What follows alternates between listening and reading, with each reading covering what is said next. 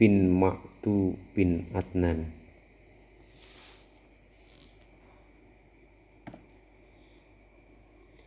Beliau adalah seorang dari sepuluh sahabat yang diberikan masuk surga dan salah seorang anggota dari enam orang anggota suro serta salah seorang dari tiga orang kandidat khalifah dan akhirnya terpilih menjadi khalifah sesuai dengan kesepakatan kaum muhajirin dan ansor juga merupakan khulafaur rasyidin yang ketiga Imam Mahdiin yang diperintahkan untuk mengikuti jejak mereka.